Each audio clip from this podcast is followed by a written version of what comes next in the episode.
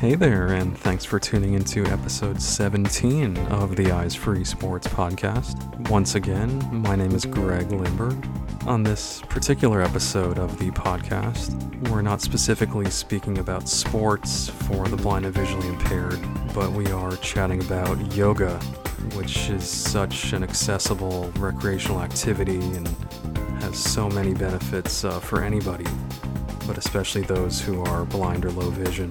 And our guest also has many other interests and achievements uh, that he's accomplished throughout his life. So, very interesting guy. So, here we go with episode number 17.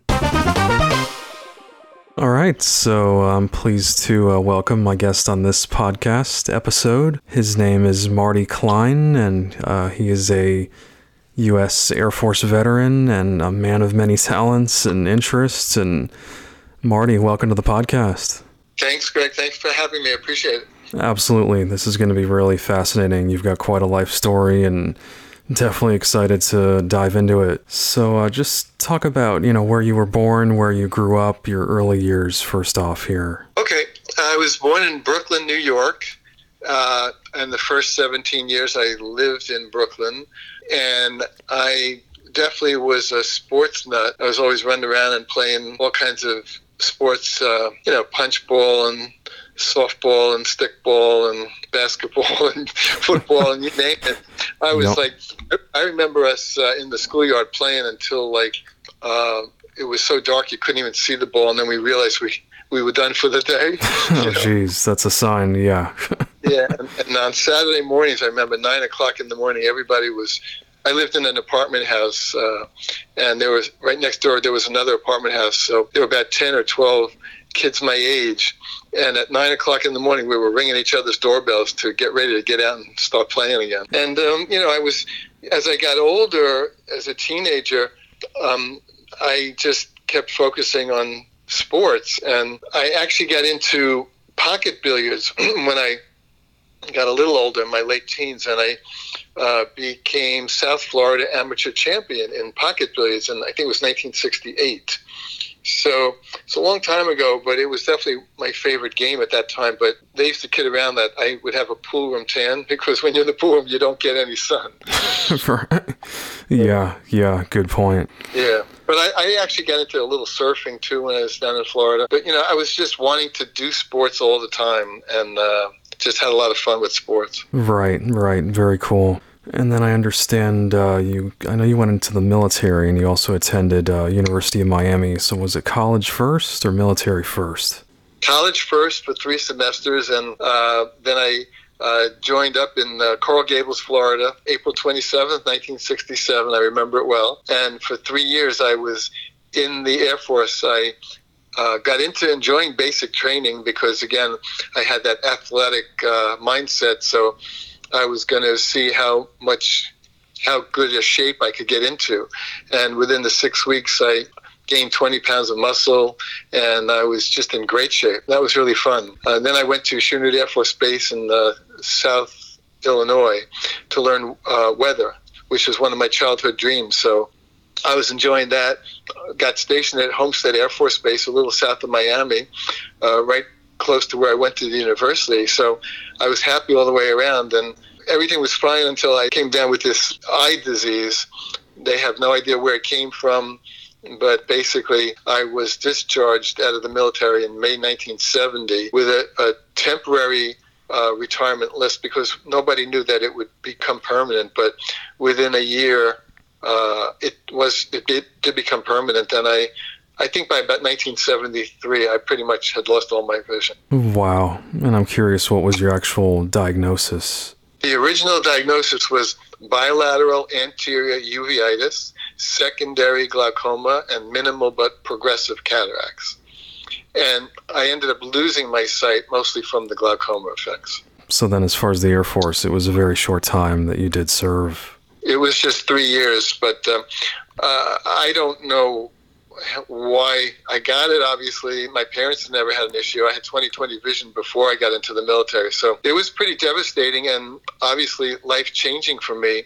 And I went through from 1970 when I got out to about 1977 before I really started trying to make friends with the situation of being a blind man because up to that point I was still totally in denial and angry and confused and lost and you know I was raised with the conditioning that you know if you lost your sight you might as well give up life because you're going to be a burden on society and you're going to be um, you know needing all kinds of help and I I bought that picture growing up. I didn't know. So after those seven years, I started realizing that, you know, okay, so I'm blind. I'm still alive.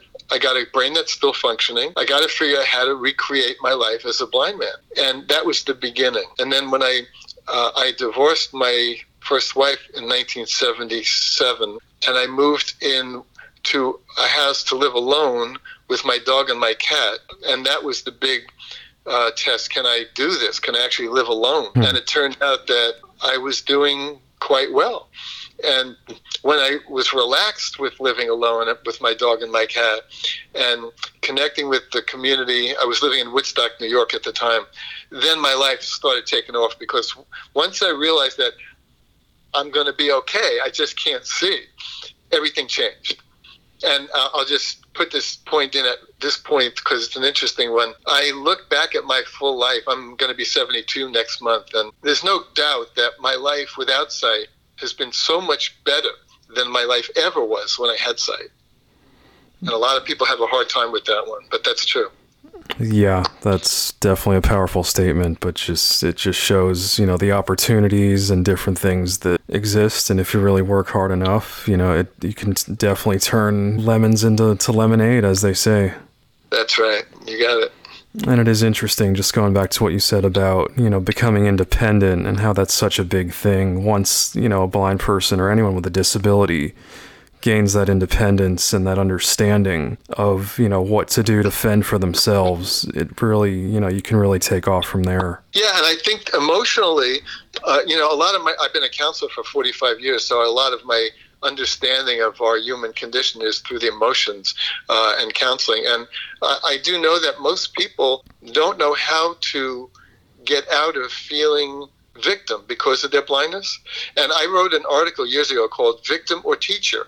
Which one you going to be? You got a choice to be a victim and allow people to react to you and then you could feel bad about it. Or you could start teaching them what you need what you don't need how to be with you. Sure yeah. And i can definitely sense how you'd much rather be a teacher than a victim in that case. So uh, talk to me about how you got into your counseling career. Well again once i had lost my sight in i guess it was you know 1970 between 70 and 75 i was looking for something that was going to help me find more balance in life. And I got involved with a couple of different therapy groups, and then one called Reevaluation Counseling. I ended up being with them for like 19 years, and I learned a lot about how to be there for others and uh, how. Uh, I can allow them to be there for me in different ways too. So it was a wonderful experience, and I I learned a lot about my emotional body I still remember years back when I was at a party one time and somebody, I was arguing with somebody, and I didn't realize that she was asking me what I was feeling, and I was telling her what I was thinking. I didn't know the difference between a thought and a feeling. I was so shut down emotionally. But 45 years later, you know, I, I, I teach emotions to people who are looking to reclaim their emotional body. Right. Very interesting. And then as far as uh, I know yoga, I definitely want to you know talk, definitely dive into yoga and how you got interested in that. And can you kind of explain maybe early on? Did you start practicing yoga, you know, at a young age or? Well, well, not at a young age. Again, everything happened once I lost my sight. Right. Um, I had a good friend who I met in that counseling world who was also doing yoga, and uh, he asked me if I'd like to learn, and I said sure. So he would come over uh, once a week and teach me a little bit of yoga. Uh, and I kind of liked it. It was, you know, it was another form of using your body. And I was, a, you know, raised as an athlete, so anything to use the body was something that I was resonating toward. But it didn't, it didn't blow me away, you know. But a couple of years later, I guess in uh, 2000, well, 1996, I, I got together with a woman in uh, Tallahassee, Florida, she was into yoga, and around 2001, she went to uh, yoga teacher training. And when she came back, she was teaching yoga every week. So I was, you know, her partner. So I wanted to be part of the classes, and I learned a lot of yoga through those classes.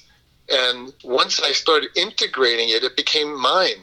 You know, it wasn't hers that I was just supporting, it was mine. And many things happened at that point because I started uh, wanting to, uh, I would go to these workshops for yoga, and um, I would be the only blind person there. And all the yoga teachers would say, "Don't worry, I'm a very conscious teacher, and I'll be able to think well about you uh, as a blind person trying to learn yoga." Well, they didn't have a clue about what, what I really needed. And I would be so frustrated. And I remember one day coming out of one of these workshops saying, I got to do something. I got to help the blind people because there's no way blind people are going to benefit from this because every time they're going to go to these workshops, they're going to be turned off and not want to come back. So my partner and I got together and we created, and it took about two years, but it was great. We created a five CD package called Beginning Yoga for the Blind and Visually Impaired. And we spent a long time getting the uh, languaging down. So she was the yoga teacher, and whatever she said, I wanted to make sure that a blind person who didn't know anything about yoga could follow the directions and actually learn the postures. And we worked well together and we got it down. And now we have this blind yoga website where we sell our package either in a CD form or an MP3 download.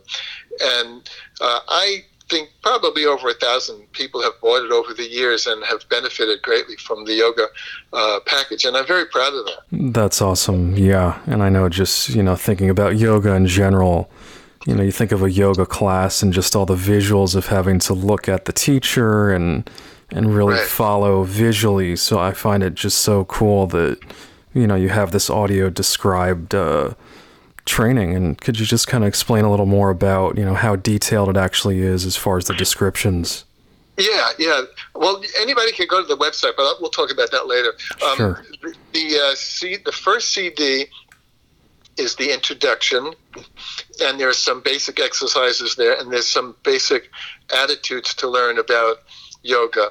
You know that it's not uh, where you want to push push push it's um, they have a phrase in in yoga. It's called uh, uh, no forcing, no holding back. So a lot of people do one or the other. They either force because they have that macho athlete attitude, no pain, right. no Yep. And then other people that are scared to do anything without hurting themselves, so they sit back and do nothing. So no forcing, no holding back is the motto to try to have people uh, em- embrace these different postures. Uh, that's part of that's the first CD. The second and third CDs are, I think there are 24 different postures talked. Uh, language that length, so everybody can rewind it, go over it 16 times until you get it down, and then the fourth CD is just a whole one-hour yoga flow where the teacher goes through all the yoga uh, not all of them, but different postures, and it's a beautiful thing. And then the fifth CD, I really love this one because uh, there are tracks on this CD where it's where uh, if you want.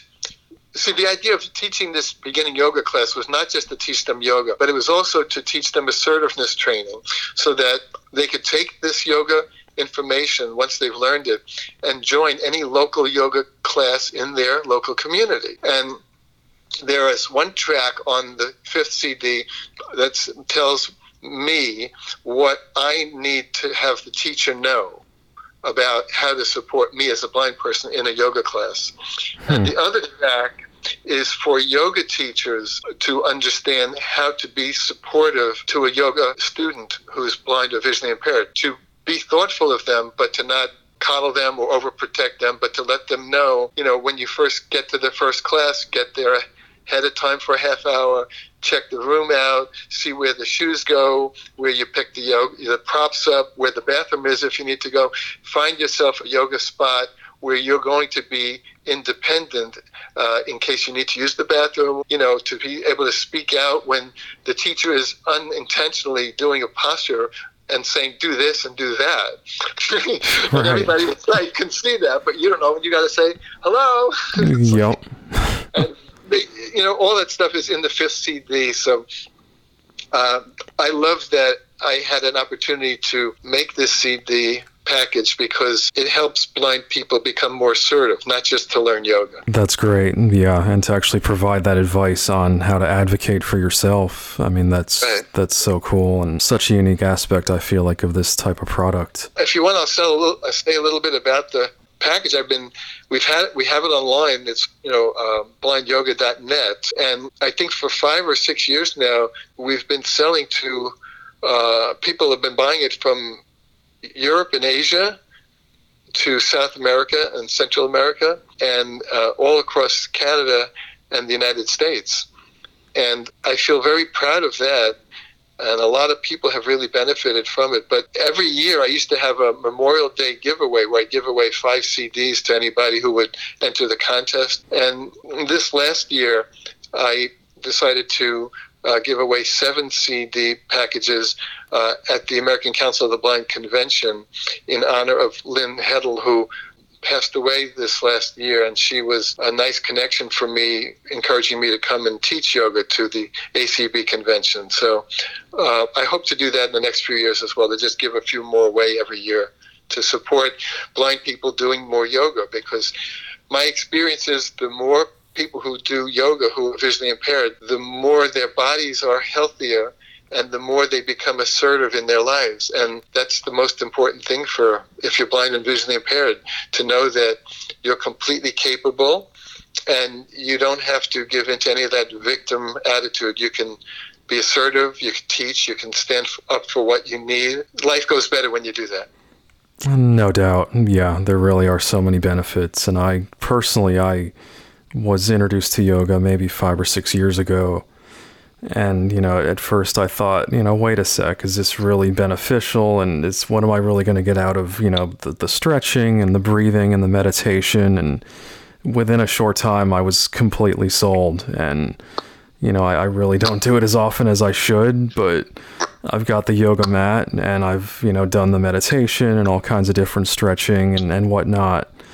And it's it's just amazing what it can do, you know, not only physically, but like you said, for your mental health and your confidence and Yeah. there, there's so many benefits and it's you know, you really don't need much to, to be able to do it as far as tools or or resources. So it's such a a great thing for anybody. Well, the yoga mat is two foot wide by six foot long. And, you know, when a blind person is on the yoga mat, they know where they are.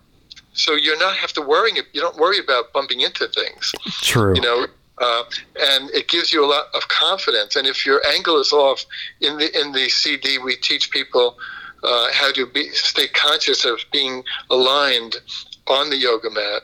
Um, it- it's just a wonderful process. I do yoga every day as just part of my life, and I can't encourage people to do it. Uh, m- you know, more. I think it's a wonderful thing. But I will say that the combination of learning yoga is wonderful, but then going actually to a local yoga class where you have to integrate yourself in the world of sight and know that you are an equal and you belong there as much as everybody else and you just have a visual impairment, that's a very powerful thing. And then there's all kinds of different yogas. There's Bikram yoga, which is sweaty. There's, uh, uh, you know, uh, Anusara yoga, Iyengar yoga. There's all different kinds of yoga. But if you have this background of that we teach in the beginning yoga for the blind series, then you can take any yoga class and you're going to be able to uh, not be overwhelmed by the postures. You'll just have to be assertive about uh, getting things to work for you so that you're on and the teacher are on the same page. And it's great because then you become it's a social thing too. You're not doing it in your house. You're doing it out in the, in the community. So it's it's great. I love it. Exactly. Very cool. And obviously, just, you know, during this pandemic time, I mean, who knows how long this is going to go on. I mean, your CDs and your, you know, the service that you offer through this, this audio yoga. Hey, I mean, now's the perfect time to be able to buy that and do it from home. And I will say also that if if people uh, Google Marty Klein blind yoga and YouTube, what will come up is a six minute yoga flow that I did. Uh, and I did it, obviously, I didn't do it for blind people because it's very visual, but the yoga teacher that I had at the time explains everything that I'm doing with the six minute yoga flow and all the different postures. But there's just something about when I decided to put that on YouTube, it was because anything that had to do with yoga uh, and people who were blind was sighted people helping blind people. and I wanted to let everybody know that you could be blind and teach. You could be blind and independent. You don't need to always have to depend on those who can see. So uh, I did it when I was 65. I'm going to be 72 in a month, and in three years, I'm going to do another yoga flow for YouTube to let people know that you could be 75 and in great health. and be strong and in shape and lucid, and how yoga has helped me maintain that over the years. Nice. Very well said. Yeah. And I can definitely include a link to that YouTube video in the show notes for this podcast as well, so that you know people can easily find that. Yeah, that'd be great. Definitely, yeah. Now, in addition to yoga, I know you've uh, had many other achievements and interests in your life. Talk to me about uh, some of your other interests. Well, you know, uh, in addition to the yoga package, I've written three books and published three books. Um, the first one is called Blindsided One Man's Journey from Sight to Insight. The second is called Emotional Cleansing The Spiritual Journey Toward a Clear Heart. And the third is called The Enlightened Gambler The Heart and Spirit of the Risk Taker in All of Us. And um, they're all, uh, you can get them through Amazon. Um, and I know also, I think two of the books are on uh, with Bard, you know, so that have been recorded. Oh, yeah. So, nice people could get those.